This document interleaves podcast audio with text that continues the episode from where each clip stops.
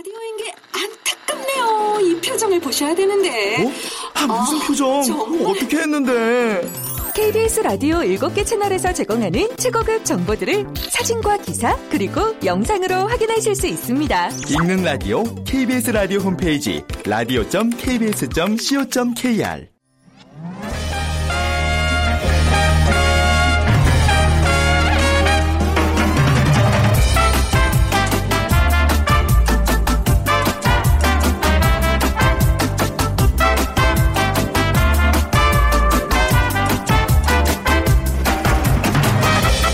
안녕하세요. 빅데이터로 보는 세상 아나운서 최현정입니다. 주말 잘 보내셨어요?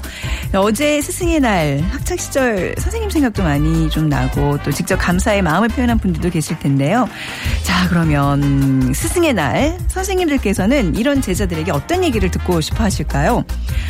2위는 선생님이 계셔서 행복해요. 선생님이 되고 싶어요.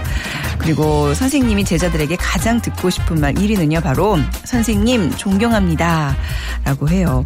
예전에 비하면 공교육이 신뢰받지 못하는 것 같아서 아쉬운 마음이 들지만 분명 스승의 그림자는 함부로 밟지 못하던 시절이 있었습니다. 지금의 모습을 있게 해준 옛 스승께 존경합니다. 사랑합니다. 꼭 전해 드리시기 바랍니다. 그리고 꼭 학교에서 만나뵌 선생님이 아니어도 인생의 쓴맛 단맛을 알려주 신 인생의 스승님께도 어, 감사의 말씀 잊지 마시고요. 자 잠시 후 세상의 모든 빅데이터 시간에 스승 멘토라는 키워드로 분석을 해보겠습니다. 그리고 빅데이터 insight 시간에는요. N포 세대라 불리는 청년층 밀레니얼에 대해서 얘기 나눠보도록 하겠습니다.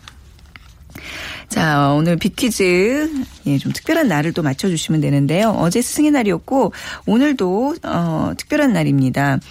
올해 만 19세가 되는 사람들을 축하하는 날입니다. 이 날이 어, 법정 기념일로 제정된 거는 1973년이었고요. 처음에는 4월 20일이었다고 해요. 그리고 1975년부터 청소년의 달인 5월에 맞춰서 날짜를 5월 6일로 바꿨다가 또 1984년에는 그때부터는 현재와 같은 5월 셋째 월요일에 이 날을 기념하고 있습니다. 올해는 1997년생들이 주인공입니다.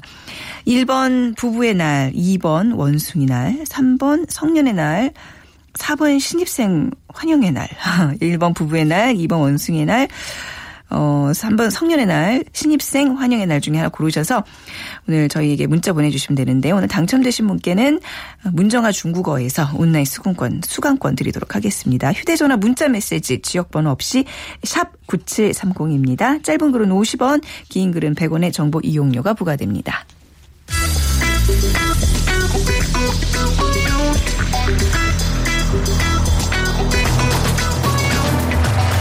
오늘 여러분이 궁금한 모든 이슈를 알아보는 세상의 모든 빅데이터. 다음 소프트 최재원 이사가 분석해드립니다. 네, 다음 소프트 최재원 이사 나오셨어요. 안녕하세요. 네, 안녕하세요. 네. 어, 오늘 이제 아쉽게 이제 스승의 날이 일요일이라 오늘 좀 이렇게 기념하고 이렇게 뭐 전화드리는 분들 많을 텐데 혹시 최재원 이사께서는 기억에 남는 뭐 인생의 스승님 있으세요? 아, 뭐 기억에 남는 스승님은 다 남죠. 근데 이제 특별히 남냐 안 남냐의 네. 차이인 것 같고 네. 저는 그 아까 처음에 말씀하신 것 중에 제가 만약에 지금 학교 선생님이라면 네. 정말 최고로 듣기 싶은, 싶은 말은 듣고 싶은 말은 어, 다시 태어나도 선생님의 제자로 태어나고 싶어요. 딱 그 말인 것 같아요. 그 마치 연인 사이도 적용되는 거잖아요. 다시 태어나도 너와 결혼할 그건 거야. 연인 사이보단 그 아버, 부모하고 자식 사이거든요. 네, 네. 근데 연인으로 그렇게 해석하셔도 되고요. 네. 네. 어쨌든 어. 좋은 말은 네. 딱그 말인 것 같아요. 아, 네. 그렇군요. 그러니까 그만큼 또 이제 그런 분들이 이제 좀 뇌리에 몇 분 이렇게 스쳐가니까 이런 말씀하시는 거잖아요. 네네. 그러니까 이제 스승의 날 말 자체가 사실 그냥 선생님 뭐 어떤 지식이나 뭐 학문을 단순히 가르쳐 주는 그런 분이 아니라 스승이라 하면 인생에 있어서 나에게 어떤 큰 가르침을 인간의 어떤 도리를 가르쳐 주신 분들을 스승이라 그러잖아요. 선생님하고 조금 느낌은 다른 것 같아요. 조금 더 큰 느낌, 네. 큰 예 어떤 개념. 올해 스승의 날에 대한 어떤 사람들의 감성은 어땠어요? 그러니까 5월 한 달 스승의 날 전까지의 네. 그 SNS 데이터를 봤을 때 2만 453건 정도가 이제 언급이 됐고요. 네. 그러니까 감성 자체만 놓고 봤을 때는 이제 뭐 감사하다는 뜻이 긍정 감성이 한 부정 감성의 3배 정도 높게 나타났고 네. 그 중에서 이제 말씀드린 감사가 제일 1,819건으로 높게 나타났고요. 음. 그리고 이 감사함을 전달하기 위해서 또또그 마음을 또 이제 표현하는 글들 그리고 이제 뭐 예쁘다, 좋다 등은 이제 아무래도 선물에 대한 네. 얘기들이 어 표현을 하신 것 같고요. 그래서 어 어떤 고민을 하는 흔적이 나타나는데 이게 이제 부정 감성은 대부분 이제 고민이다라는 거거든요. 그래서 스승의 날을 맞이해서 어떤 선물을 할지에 대한 고민이 좀 많이 나타났는데 우리 5월 달에 워낙 그 행사가 많은데 이 고민에 대한 어, 것 중에 세 번째로, 그러니까 어버이날 고민이 제일 많았고, 그다음 어린이날, 그리고 이제 세 번째가 스승의 날이었거든요. 네. 그래서 이제 아무래도 스승님한테 더 좋은 선물을 주기 위한 감사를 표시하기 위한 것 들에 대한 키워드가 많이 언급이 됐는데 올해 역시 또 이제 입법 예고된 그 김영란법 때문에 네. 같이 또 이제 부정적인 감성으로 잡히긴 했네요. 아, 그렇죠. 이제 이것 때문에 선생님에게 어떤 선물을 좀 드릴까 말까. 아, 이것도 법에 저촉되는 게 고민들 좀 많이 하셨을 것 맞아요. 같아요. 네. 예. 이번에 특히 좀 그 김영란법과 스승의 나이 단어들이 같이 검색이 많이 된 것 같아요. 네, 그 2014년부터 네. 지금 김영란법하고 같이 이제 언급이 되고 있는데 이 작년 2015년 같은 경우는 이제 언급된 횟수가 4,078회 정도였는데 올해는 이제 이거보다 훨씬 좀 높게 올라왔고요. 그래서 네. 이 스승의 날 기념식을 지금 이제 아무래도 일요일이기도 하고 해서 좀 넘어간 경우도 이번에 좀 많이 있었다고 합니다. 그래서 이런 것들에 대한 어떤 불미스러운 일 자체를 아예 그냥 어 막을 수 있어서 뭐 좋다 좋았다라는 얘기들도 있었고 그래서 네. 어쨌든 선생님들도 이런 것들을 되게 의식하고 신경을 또 많이 쓰시고 계시기 음. 때문에 지금 서로 이제 불편하지 않게 하는 게 네. 좋을 것 같아요. 이게 참 스승에 대한 감사 의 표시가 꼭 이제 뭐 물질적인 것만으로는 뭐, 뭐 그게 아닐 수도 있는데 저도 참 이렇게 학, 뭐 학부모로서 마음이 좀 불편한 거예요. 사실 아이들 요즘 선생님들 보면 선생님들이 너무 괜찮지 않아요? 너무 어, 훌륭하신 그, 분들 많잖아요. 예, 저도 봤는데 괜찮더라고요. 네, 그래서 어떻게 좀 이렇게 감사의 표시를 하고 싶은데 이게 또 일요일이었고 또 이제 선물도 이제 약간 요즘은 이런 것 때문에 좀 꺼리게 되고 그래서 아이 보고 저기 카드를 쓰라 했더니 이게 또 안 쓰네요. 카드 또 잘 안 쓰죠. 요새는 네. 워낙 그 휴대폰 메신저가 잘 활용이 되고 있어서 아. 감사의 표시를 이제 메시지로요. 네 메시지로 이제 남기는 어. 경우도 좀 많이 지금 아, 올라오는 것 같고. 담임 선생님 어떤 개인 휴대전화 번호를 이렇게 또 공개를 잘안 하시잖아요 요즘에는요. 어, 네. 예, 그때 이제 그 왜냐하면 그 어머니들한테는 이제 그거를 고- 공유해서 음, 같이 아. 그런 어떤 단톡방이 또 만들어지고 아, 있기도 그렇군요. 하더라고요. 네. 네. 자, 아무튼 선생님에 대한 어떤 전반적인 감성 어떻게 비춰지고 있어요? 그러니까 뭐 선생님에 대한 추억은 말 그대로 이제 뭐 좋은 추억도 있고 나쁜 추억도 있는데 네. 그러니까 선생님 자체에 대해서는 이제 긍정 감성이 좀 높은 편으로 나타났고요. 그래서 이 선생님에 대한 어떤 감사에 대한 음. 그런 마음은 뭐 여전히 이제 어 예전이나 지금이나 똑같다라는 게 이제 보여줬고 네. 어쨌든 이제 감성이 올해 좀 전반적으로 좀 좋아진 편은 있었어요. 아, 예? 예, 작년에 비해서 어 좋아진 편은 있었고 그리고 이제 또 이 선생님들 관련돼서는 요새 이제 폭행 관련된 얘기들이 좀 많이 언급이 되고 있어서 네. 여기에 대해서 좀 안타까움을 좀 토로하는 그런 얘기들도 올해는 좀 많이 올라왔네요. 네. 아유, 뭐, 그 아주 뭐 일부에서 해당되는 경우고요. 아까도 말씀드렸지만 요즘 정말 선생님도 훌륭하신 분들 좀 주변에서 많이 봐서 네네. 스승의 날의 의미 좀 이렇게 다시 한번 짚어보는 게 의미 있는 것 같은데 네. 추락하는 교권에 대한 내용도 분명히 있을 것 같아요. 네. 어, 그렇죠. 네. 이게 사실 뭐 안 좋은 얘기가 원래 좀 크게 잘 퍼지기 때문에 네. 말씀하신 그런 부분들이 더 분명히 작용할 거고 음. 그래서 이제 뭐 동영상 같은 데 보면 이제 좀 약한 여자 선생님 들을 좀 괴롭히는 그런 어떤 동영상이라든지 또 네. 이제 임산부 선생님들한테 좀 힘들게 하는 이런 아, 것들이 그랬어요. 아이, 네. 아이들이 좀 그래, 그랬다고 네. 그러잖아요. 그래서 저런. 그러다 네. 보니까 이런 것들에 대한 어떤 좀 안 좋은 그래서 네. 이제 교권 자체에 대한 얘기까지 이제 나올 수밖에 없었던 건데 예전에 이제 은사라는 표현을 많이 썼잖아요. 아. 네. 예. 근데 이제 지금은 이제 은사라는 표현은 이제 많이 좀 안 쓰는 것 같고 음. 어 그리고 이제 부정 감성어들이 이제 폭행이나 논란 이런 것들이 이제 좀 올라오는 걸로 봐서는 어쨌든 그 선생님에 대한 어떤 좀 안 좋은 얘기들도 어 좀 예전보다는 조금씩 어 좀 높아지고 있다는 것이 좀 안타까운 좀 네. 표현 중에 하나네요. 네. 그러니까 벌써 이제 저만 해도 어떻게 아이들이 그럴 수 있어 하면서 아, 이런 그렇죠. 교권 추락에 대한 어디 맞으려고 오, 그 네, 아니 네. 굉장히 그 마음이 안 좋은데 네. 어떤가요? 전체적인 어떤 반응은요? 어, 네. 어쨌든 뭐 이 교권 추락에 대해서는 누구나 다 공감하지만 이건 네. 정말 충격적이다라는 네. 얘기들을 할 수밖에 없는 거고요. 근데 워낙 요새 그 이제 폭언이나 폭행 같은 것들이 뭐 일반 교권에서 뿐만이 아니라 다른 곳에서도 전반적으로 사회 전반에 나타나는 현상이기 때문에 그러니까 이런 것들을 너무 이제 교권으로만 한정돼서 얘기할 필요는 없다라고 볼 수 있는 거고 어쨌든 이 교권 침해에 대한 사례가 예전보다 조금씩 이제 늘어나고 있다라는 부분들은 어, 나타나고 있는 현상 중에 하나긴 한데요. 어쨌든 뭐 이런 것들이 뭐 선생님 입장에서 또 학생 입장에서도 충분히 이제 이해할 수 있는 선에서 좀 얘기가 어, 전달이 돼야 될 필요가 있지 않나라고 생각을 합니다. 음, 네.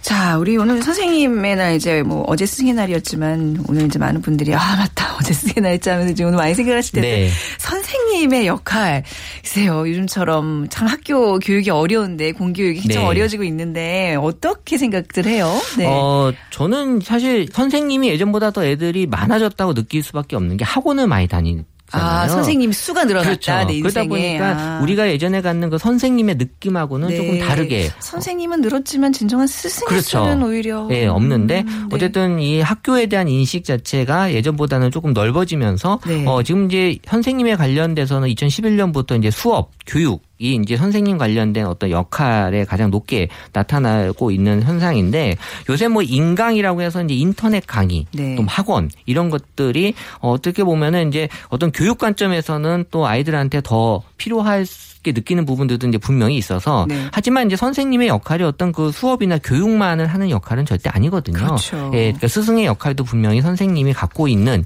역할 중에 하나고 음. 그래서 이제 선생님하고는 이제 상담에 대한 얘기들도 조금씩 올라오고 있어요. 그래서 네. 선생님이 어떤 그 교육적인 측면에서만 수업을 하는 역할이 아니라 어떤 같이 고민을 좀 나누고 또 이 학생에 대한 어떤 진로를 같이 고민해주는 그래서 이제 뭐 대학 입시라든지 이럴 때뿐만이 아니라 그 전에도 미리 이제 선생님하고 같이 대 화하는 음. 이런 것들이 좀 많이 좀 필요로 한 그런 어떤 현상으로 나타났습니다. 네, 한 아이 학생의 인생이 바뀔 수도 있는 게 바로 선생님들의 한마디 그렇죠. 한마디잖아요. 한마디죠. 네. 그런 한마디 뭐 들은 적 없으세요? 저는 공부 열심히 해라밖에 들은 게 없어서요. 네, 열심히 하셔서 바뀐 거잖아요, 지금. 그렇죠. 네, 얼마나 그 한마디가. 컸네요. 네.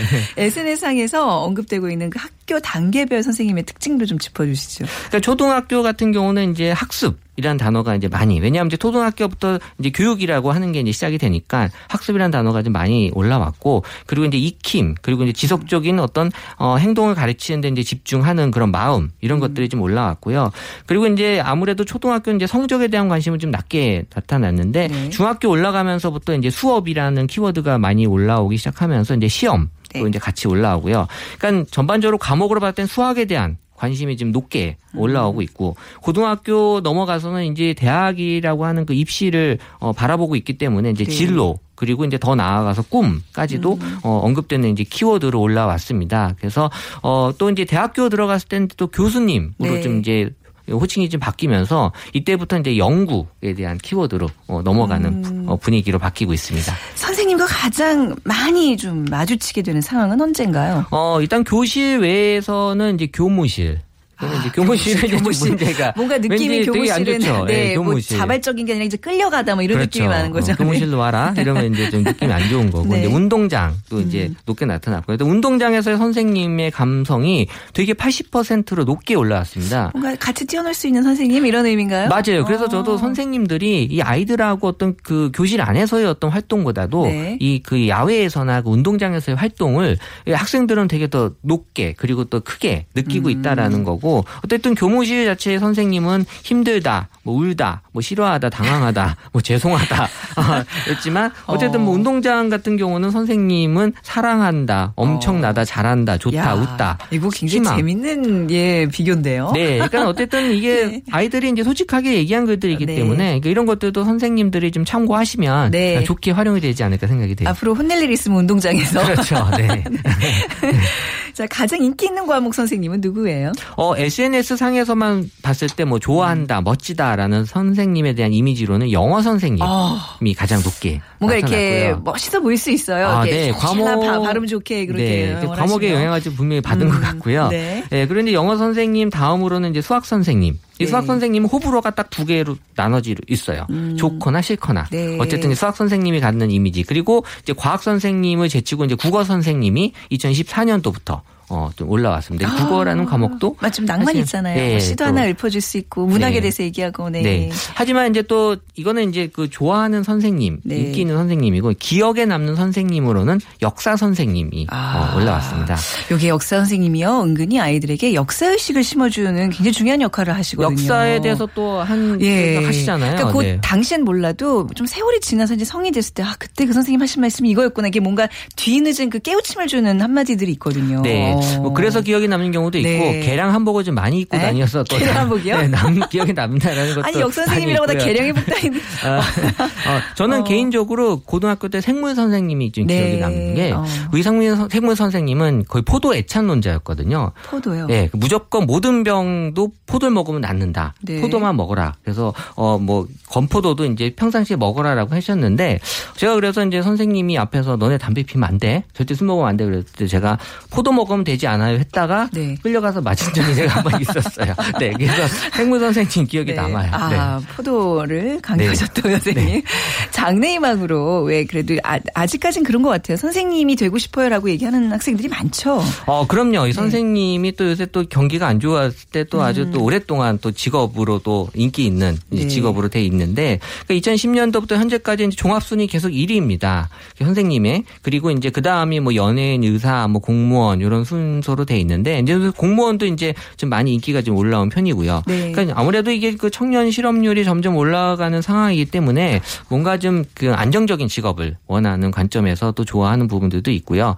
어쨌든 뭐 상승세가 2014년도부터 이제 두드러지기 시작한 게 이제 선생님에 대한 부분. 네. 어, 그리고 또 꼭 이것만은 아니지만 이제 연금. 또 이게 좀 관련이 좀 있는 것 네. 같고요. 예. 어쨌든 이제 현생님이 근데 누구나 될 수 있는 건 절대 아닙니다. 네. 네. 임용고시를 또 봐야 되고 또 숫자가 좀 많이 없기 때문에 인원수도 대한 어떤 어, 경쟁률도 많이 높 게 나타나 네. 있어서 어쨌든 뭐 선생님이라고 하는 것 자체가 갖는 감성은 좋은 감성이기 때문에 정말 이게 스승의 날이라고만 해서 이제 고마움을 이때 느끼기보다는 항상 선생님에 대한 어떤 그 진심 어린 그런 마음을 계속 기억에 기억에 담고 있는 게 어, 좋지 않을까 하네요. 네. 그 결코 막 뭐 좋은 환경이 아니에요. 사실 우리나라 이제 이 교육 환경이 좀 열악한데 이런 환경 속에서도 우리 학생들을 위해서 열심히 하루하루 보내주시고 계시는 우리 모든 선생님들께 다시 한번 감사의 말씀드리면서 이 시간 마무리하겠습니다. 다음 소프트 최재원 이사였습니다. 감사합니다. 네 감사합니다.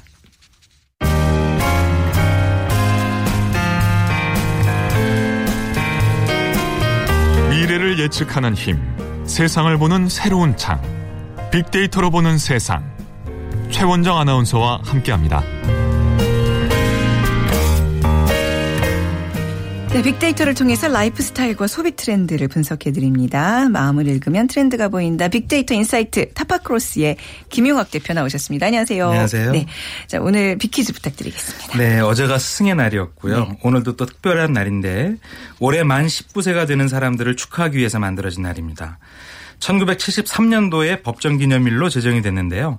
1975년부터는 청소년의 달인 5월에 맞추어서 날짜를 5월 6일로 바꾸었다가 1984년부터는 현재와 같은 5월 셋째 월요일에 이 날을 기념하고 있습니다. 네. 올해는 1997년생들이 주인공인데요.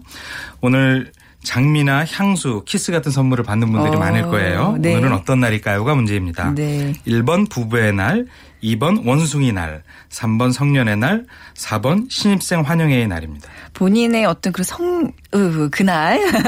어, 답을 말할 뻔했어요. 어, 깜짝이야. 그날 어떤 일을 하셨고 어떤 선물을 뭐 주고받았는지 기억나세요? 네, 이게 참 추억이 새록한데요. 여기 나와 있는 것 같은 세 가지 네. 종류의 선물을 다 받았던 기억이 어, 나고요. 괜히 물어봤어. 괜히 아 그러셨어요. 이거 쉽지가 않아요. 왜냐면 이게 딱 만 19세 때면 네. 좀잘 모를 때잖아요. 그렇습니다. 그리고 이게 향수 이런 거는 굉장히 고가고 키스는 네. 남자친구가 있어야 할 수 있는 거고 네. 이걸 하셨단 말이죠. 야 그러니까 존경합니다. 그 저희 세대만 해도 네. 이런 표현을 하는 것이 아. 지금처럼 쉽지 않았는데 네. 꼭꼭 눌러두고 숨겨두었다가 이날을 기점으로 그걸 전달하는 설레임이 컸던 네. 날이죠. 그렇죠. 아. 혹시 항상 하시다가 그냥 이날도 걸려든 건 아니시고요. 아닙니다. 네, 정답 저희 빅데이터를 보는 세상으로 보내주세요. 샵 9730, 짧은 글은 50원, 긴 글은 100원의 정보 이용료가 부과됩니다. 그러니까 이제 97년생이 오늘 바로 이제 그 날을 맞는 학생가 이제 그 나이들인데 네, 바로 네. 이제 그 세대가 포함된 그 세대를 오늘 좀 다뤄볼 거예요. 네. 저희가 어렸을 때만 해도 X세대, Y세대 이런 얘기들이 있었고요. 최근에는 밀레니얼 세대나 네. Z세대라는 얘기가 아, 나오는데 Z세대라는 표현도 있나요? 네. 세대적으로 보면은 1980년대 초반부터 2000년대 초반에 태어난 사람들을 음. 혹은 18세부터 약 36세에 이르는 사람들을 우리가 통칭해서 밀레니얼 세대라고 합니다. 네. 이게 미국에서 먼저 나타난 개념인데 네. 실제로 보면은 미국 노동 인구의 약 3분의 1이 이 밀레니얼 세대라고 하고요. 네. 이 밀레니얼 세대의 무려 64%가 휴대전화만 이용하는 특징을 갖고 있다고 합니다. 네네. 그러니까 우리가 어떤 사회 계층을 나누어서 살펴보는 이유는 기업들이 상품을 팔려고 했을 때 이 주된 소비 계층의 특성이 무엇인가에 대한 궁금증 때문이잖아요. 네. 근데 앞으로 향후 30년간 이 밀레니얼 세대의 소비 성향이 세계적인 경제를 좌지우지한다고 하니까 네네. 굉장히 중요한 주제가 될 수 있는 거죠. 오히려 지금 어떤 경제의 허리는 사실 이제 40대 요 네. 시대 세대인데 이제 그 세대에 대한 분석보다는 앞으로 이제 경제의 어떤 중심이 된. 밀레니얼 세대에 맞춰져 있다는 네, 거잖아요. 주력 세대들을 분석하고자 하는 것이죠. 어떤 특징들이 있어요? 아까 말씀하셨던 휴대전화 네. 이외에 뭐 전반적으로 트렌드에 좀 민감한 성향을 보이고요. 네. 브랜드보다는 합리적인 가격을 중시하는 특징들이 있고 소유의 개념은 약하지만 효율성과 가치를 중시한다는 특징들이 있어요. 네. 근데 이 말씀 드리니까 저희가 지난 1년 반 동안 살펴봤던 여러 트렌드하고 굉장히 부합하는 특징을 갖고 있다는 걸 볼 수가 있죠. 음. 네. 제가 며칠 전에 기사를 보니까 선진국의 밀레니얼 세대들의 소비 성향은 조금 주춤한데 반해 네. 신흥국들은 굉장히 좋아졌다라고 아, 얘기를. 해요. 네. 그러니까 지금 말씀드린 이런 성향들하고 굉장히 연결도가 많은데 음. 신흥국들 중에서 우리나라만 네. 이 밀레니얼 세대의 소비 성향이 조금 약합니다. 약한 편이에요. 예, 그렇죠. 어. 왜냐하면 이게 우리가 M4 세대라고 얘기하는 청년 실업의 문제하고 좀 결부가 돼 있을 것 같고 이 밀레니얼 세대라는 분들은 대부분 유년기를 굉장히 글로벌하게 정, 이 경제적으로는 풍족하게 보낸 특징이 있는데 네. 2007년도 금융 위기의 성장을 두드러지게 한 세대들이라서 이 어떤 불황이라는 부분에 대해서 체감을 많이 하고 있는 특징들을 음, 네. 갖고 있기도 하죠. 네, 그러니까 결국 이 밀레니얼 세대들이 얼마큼 소비하고 또 어떤 그 성향을 갖느냐에 따라서 그 나라의 그죠? 나라의 어떤 젊은 기운이 있냐 없냐 이걸 판가름할 수 있는 거네요. 맞습니다. 네. 그래서 그 영국 가디언지 같은 경우는 밀레니얼 세대를 네. 지난 30년간 서구 사회에 번창했던 신자유주의 폐해의 최대 피해자다라고 얘기를 하고 있어요. 아, 네. 그런데 이 긍정적인 면을 보면 여러 가지 사회 진출의 어려운 특징을 갖긴 했지만 음. 디지털 기기에 매우 익숙한 digital native라는 특징을 갖고 있고요. 네. 이러다 보니까 이 소셜 미디어를 통해서 관계를 맺는데 굉장히 능해지게 되는 거죠. 사회적 교류를 소셜 미디어를 통해서 하기도 하고 네. 실제 밀레니얼 세대의 약 46%가 페이스북 친구가 200명 이상이 된다고 하니까 다른 세대에 비해서는 굉장히 이런 소셜 미디어를 통한 관계 맺기에 익숙한 사람들이고요. 네. 이런 특징들은 또 온라인상에 친구나 지인들의 어떤 얘기들, 정보 이런 것들을 가지고 공유를 하고 그거에 대한 신뢰감이 높다라는 특징을 갖고 이- 있기도 한 것이죠. 음. 네. digital native 세대냐 아니냐 이제 그거를 많이 이제 밀레니얼 세대의 어떤 기준을 삼는데 전 또 다른 기준을 그렇게 들었어요. 이렇게 뭐 어떤 자료를 많이 누가 이제 전송을 해줬다. 근데 그거를 그대로 휴대전화나 이제 태블릿 PC를 통해서 보는 사람은 어떤 digital native의 성향이 있는 거고 그걸 굳이 인쇄해서 보면 그건 아니다. 근데 저는 부자거든요. 네, 그렇죠. 네, 지금 도 원고 이렇게 다 뽑아서 이렇게 보고 있는데 아무튼 농담이고요. 밀레니얼 세대가 이렇게 주목받는 이유는 또 뭐가 있을까요? 아무래도 이 밀레니얼 세대가 기존 이전 세대, 즉 베이비 부머 세대나 베이비 부머, 그러니까 밀레니얼 세대와 베이비 부머 세대 사이에 있었던 세대하고는 좀 두드러진 차별점이 있는데 생활 양식이나 소비 패턴이 좀 다른 것이죠. 네. 말씀드렸던 것처럼 경험이나 참여, 참여, 다양성 같은 것들을 굉장히 중요하게 생각을 하고요. 소비 방식에 있어서도 단순히 상품 구매를 하는 것이 아니라 그 상품을 제조하거나 유통하고 있는 기업의 사회 공헌도나 윤리 경영과 같은 기업 철학들을 중요시한다라는 거예요. 음. 네. 최근에 굉장히 우리나라에 문제가 되고 있는 이슈가 있지 않습니까? 음, 네. 그 어, 옥시 같은 브랜드들 네. 같은 경우는 이런 밀레니얼 세대들한테 브랜드에 대해서 브랜드 평판이 너무 안 좋아질 수밖에 없는 음, 것이죠. 정보가 다 소비자한테 이렇게 오픈되고 투명한 사회에서 그런 것들을 솔직하게 인식하고 대처하지 않는 기업들은 네. 어, 수명이 길어지기가 굉장히 어렵겠죠. 그 광고 업계에서도 그런 얘기를 하더라고요. 우리나라의 광고들은 어떤 유명 연예인이 나와가지고 아 맛있어요, 뭐 상큼해 이제 이런 이미지를 파는데 네. 이제 조금 더 선진국일수록 기업 철학을 담은 아주 네. 굉장히 심오한 그 광고들을 짧게 만들잖아요. 이제 네. 앞으로는 밀레니얼 세대들한테는 그런 게 통한다는 말씀이신 맞습니다. 거죠. 그래서 네. 그 기업들이 해마다 새해 예산을 발표할 때 네. CSR이라고 사회공헌 예산을 발표 하는데 이게 크게 증가하고 네. 있는 게 보여지죠. 그 밀레니얼 세대의 소비와 관련해서도 변하고 있는 소비 영역들 어떻게 좀 어떤 부분들이 있을까요? 가장 큰 것이 밀레니얼 세대는 집과 차 같은 것들을 사는 것이 아니라 네. 어, 예전에 저희 세대만 해도 많이 절약해서 내 집을 만들어야지 그렇죠. 이렇게 집- 했는데 집 한 채는 있어야 되고 네. 그게 목표였잖아요 인생에. 그렇습니다. 어. 그런데 그렇지 않거든요. 아, 네. 한번 사는 인생 자기가 원하는 삶을 살겠다라는 철학이 그 가치가 먼저 있다 보니까 네. 자기가 원하는 성향의 즐거움이라든지 행복을 쫓아다니는 경우가 많아지는 거죠. 그래서 음. 경험이나 기호품에 소비하는 성향을 보이고 있습니다. 실제로 빅데이터 분석을 해보니까 어, 국내 대표적인 차량 공유 서비스 업체가 있어요. 네.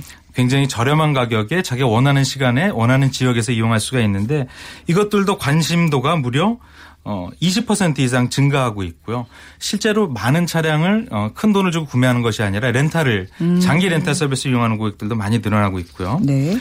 또 기업 철학을 중시하는 그런 사례를 보면 한 신발 브랜드의 경우 고객이 신발 한 켤레를 구입할 때 가난한 국가의 다른 아이들한테 그 똑같은 신발을 기부하는 어, 브랜드가 있거든요. 네, 네. 이 브랜드에 대한 구매가 굉장히 높아졌고 어. 이것 때문에 많이 잘 알려졌죠. 네. 그래서 단순히 나만을 위한 만족이 아니라 사회적 책임이나 의미를 공유하는 소비에 대한 그런 관심도도 매년 크게 증가하고 있는 걸 볼 수가 있습니다. 어, 약간 기성 세대들은 이제 나, 내 가족 중심으로 이렇게 이루어져 왔다면 밀레니얼 세대들이 더, 더 많이 뭐 이렇게 예, 생각들이 깊은데요. 지금 이. 소비 성향을 네. 봤을 때는요. 이게 이제 가치만 있으면 되는 네. 것이 아니라 그 가치를 서로 나누고 네. 줄수 있는 테크놀로지가 공유. 전제가 된 음. 것이죠. 그래서 어, 다 온라인이나 모바일에 굉장히 익숙하고 네. 그것을 통해서 실시간 정보가 올라오고 내가 갖고 있는 잉여 자산을 그것이 필요한 다른 사람하고 나눌 수 있다라는 어. 좋은 철학을 기술이 구현할 수 있으니까 굉장히 확산하게 되는 것이죠. 네. 상생이 무엇인지를 이제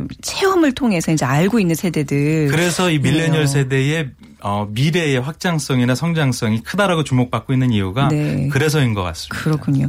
그 소비 방식들이 이제 기존 세대와 또 어떤 다른 특징들이 있어요? 네, 이전 세대들보다 이를 통한 성취감이나 스스로의 만족이나 행복감을 중요시하는 경향을 보이고 있잖아요. 그래서 기존의 어, 금융위기라든지 아니면은 뭐 그 이후에도 불황이 지속되는데도 불구하고 네. 크게 굴복하는 건 아닙니다. 그 안에서도 자신의 가치들을 크게 나타내고 있는데 맥주나 커피와 같은 기호품들 같은 것들은 큰 네. 목돈이 들어가지 않는 품목이잖아요. 그쵸, 그쵸. 그렇기 네. 때문에 이 안에서 자신이 좋아하는 가치들을 누리죠. 아. 그래서 저희가 어, 전에도 살펴봤던 작은 사치들. 네, 아. small luxury 같은 트렌드가 여기서 나타나게 되는 것이죠. 네. 비싼 가격이나 고급스러운 외형 같은 것들을 크게 중요시하지 않고 있고요.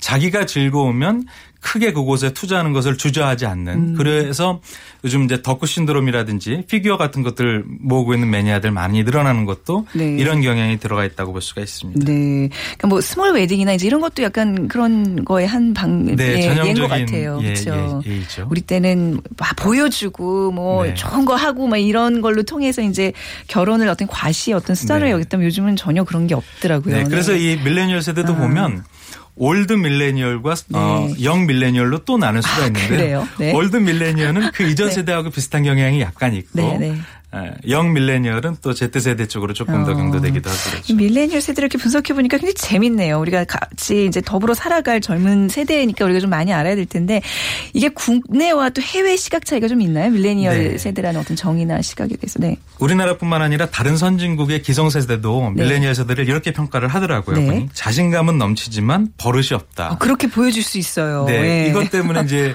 세대 간 어, 어떤 계층 간의 갈등 네. 같은 것도 일어나죠. 또 스마트하고 창의적이게 넌 공통적으로 다 얘기를 하고 있는 네. 것이죠. 전 세계적으로 밀레니얼 세대가 약 25억 명 정도가 되는데요. 사회 경제적인 환경은 대부분 비슷하거든요. 뭐 음. 전체적으로 글로벌 경기가 불황에 들어가 있으니까. 근데 아까 말씀드렸던 것처럼 세계 유수의 글로벌 기업이나 광고 회사 같은 마케팅 회사들은 향후 30년간의 소비 시장 전반을 좌지우지할 세력으로 이 밀레니얼들을 꼽고 있고요. 음. 이 밀레니얼 세대들은 디지털 기기나 SNS로 무장이 되어 있고 네. 이 밀레니얼 세대의 인식이 주변 가족이나 친구들한테 굉장히 크게 영향을 끼치기 아. 때문에 이 세대들의 어, 동태 같은 것들을 특징 같은 것들을 훨씬 더 이제 잘 파악해야 될 필요가 있는 네. 거죠. 특별히 정치 같은 영역에서도 정치요. 굉장히 큰 그렇죠. 예, 네. 어, 영향이 있는데 최근에 미국 민주당 같은 경우는 물론 사퇴하긴 했지만 네. 샌더스 후보의 급진적인 성향이 굉장히 많은 공감을 불러일으켰잖아요. 네.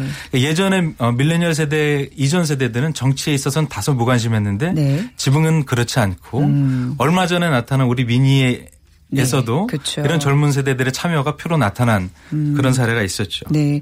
항상 보면 왜 예전에 로마 시대 때도 요즘 애들 버릇없어라는 얘기가 나온다 하잖아요. 어떤 네. 그런 어떤 그런 태도 말고 이, 이 사람 이 세대의 어떤 본질적인 네. 그런 성향들을 좀 파악하는 게 굉장히 중요한 것 같아요. 그래서 오늘 그렇습니다. 굉장히 밀레니얼에 대한 분석 의미 있었습니다. 오늘 타파크루스의 김영학 대표와 함께했습니다. 고맙습니다. 감사합니다. 네.